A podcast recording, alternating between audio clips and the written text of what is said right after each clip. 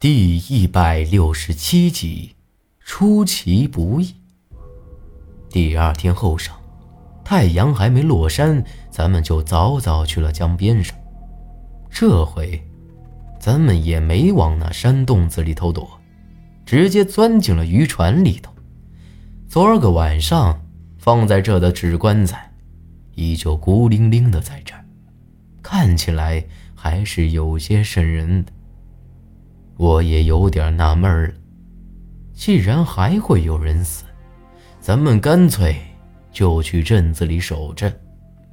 一来是可以把那设下阵法的人给逮住，二来指不定还能救人一命呢。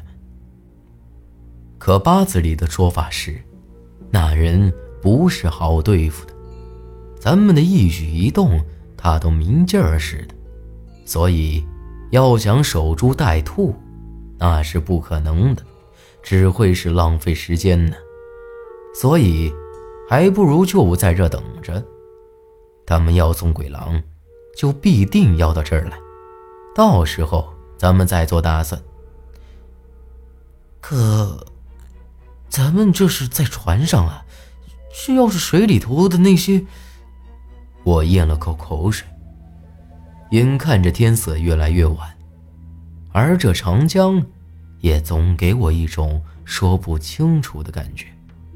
八子里呸了我一声，哼，有老子在你怕个屁，莫给老子拖后腿就成。我倒是想水底下的东西出来呢。他都这么说了，我也没啥好说的。慢慢的天就黑了下来，咱们都打起了12分精神，死盯着镇子里的方向，不敢有一点的怠慢。前半夜依旧和昨儿个晚上一样，没啥的动静。而刚一到午夜，就远远的看着几个星星点点的光朝着咱们这儿来了。果然又有人做了鬼狼。苏丹臣这会儿也紧张起来，死死地攥着我的膀子，呼吸都变得急促起来。没过好一会儿，又和昨儿个一样，4个人抬着纸棺材，一人在前头领路，快步朝着江边赶上去。裸棺烧纸，和昨儿个一模一样。然而就在我和苏丹臣提心吊胆地看着他们一举一动时，这八子里忽然跳起来，抄起那18节竹竿，朝着船帮子上猛地一敲，大喊着冲了过去。这下我和苏丹臣都被他给整懵了，不是说好了偷摸着跟着那轿子里去看看的吗？这轿子都还没来呢，八子里闹的是哪一出啊？我拉起苏丹臣也赶紧跑上了岸。那几个家伙正在跪在地上准备磕头，被八子里这么突然一吼，整个人都吓得一屁股坐在地上。大半夜的看到八子里这种人，任谁都会被吓个半死。领头的那个大汉我认得清楚，把我捆进口袋的是他，好几次领头要弄死我的也是他。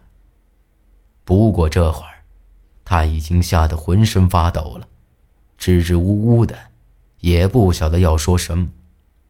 另外几个到底反应快些，爬起来就准备往回跑。八子里冷哼一声，几个大步冲上前，手里头的竹竿子朝着那几个家伙的腿上来回这么几个拨打，砰砰咚咚几声响，那几个家伙捂着腿倒在地上嚎叫起来，说哪个指使你们做这事的。八子里将那竹竿子朝着这大汉的肩膀上一搭，声色俱厉地问道。这大汉一看咱们3个，直接就朝着咱们磕起头来，求你们放过我，我要是说了，说了就会死。长青，丹臣，你们大人不计小人过，我求求你们了。这家伙叮叮咚咚的就是一阵磕头。本来这江边都是小石头，这脑袋没一会儿就磕破了。看他的样子，倒也真是怕了。哼，你不说，老子现在就送你去做那女人的鬼男人去。要不要尝尝捆进麻袋沉到江底下的滋味？我从腰里抽出刀来，在他肥腻腻的脸上拍了几下。这大汉咽了口口水，将咱们打量了一番，忽然一把死死地抓住我的膀子，杀了我，快，我求你杀了我。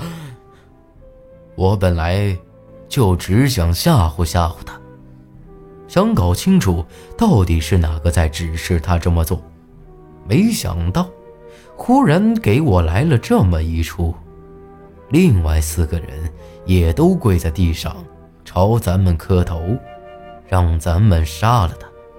杀了你们，莫脏了老子的手，说出来我还能救你们一命，不说，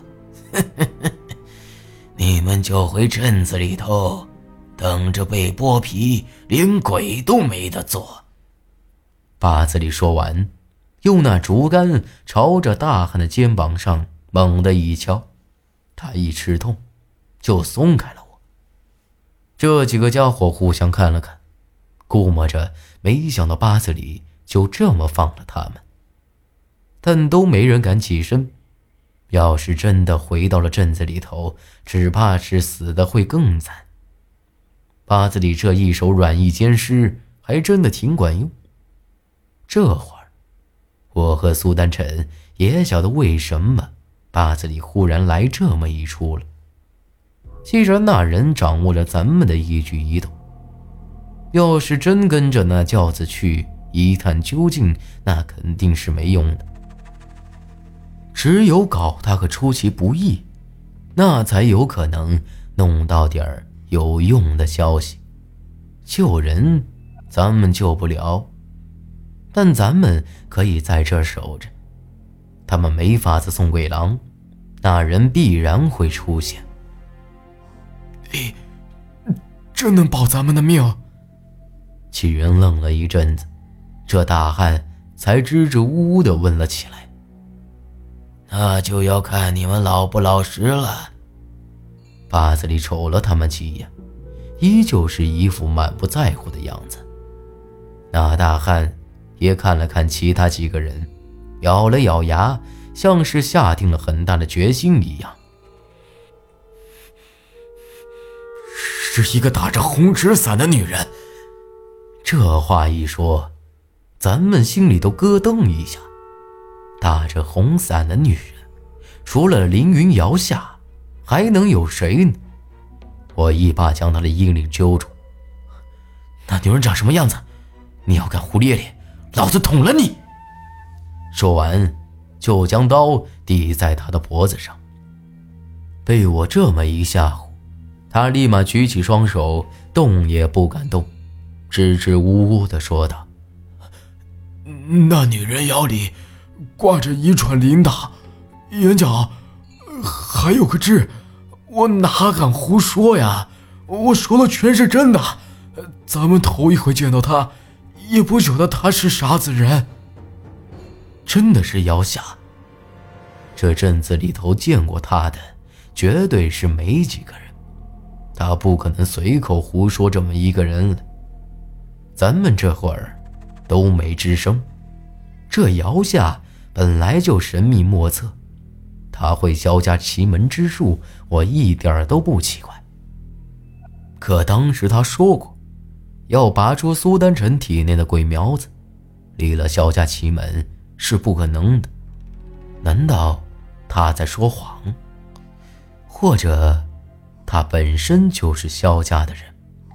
还有，他可是救了我几次命，还封住了苏丹臣身子里头的鬼苗子，可咋个会指使他们做出这种事儿来呢？莫不是他也是鬼门的人，所做的一切都是在利用我而已。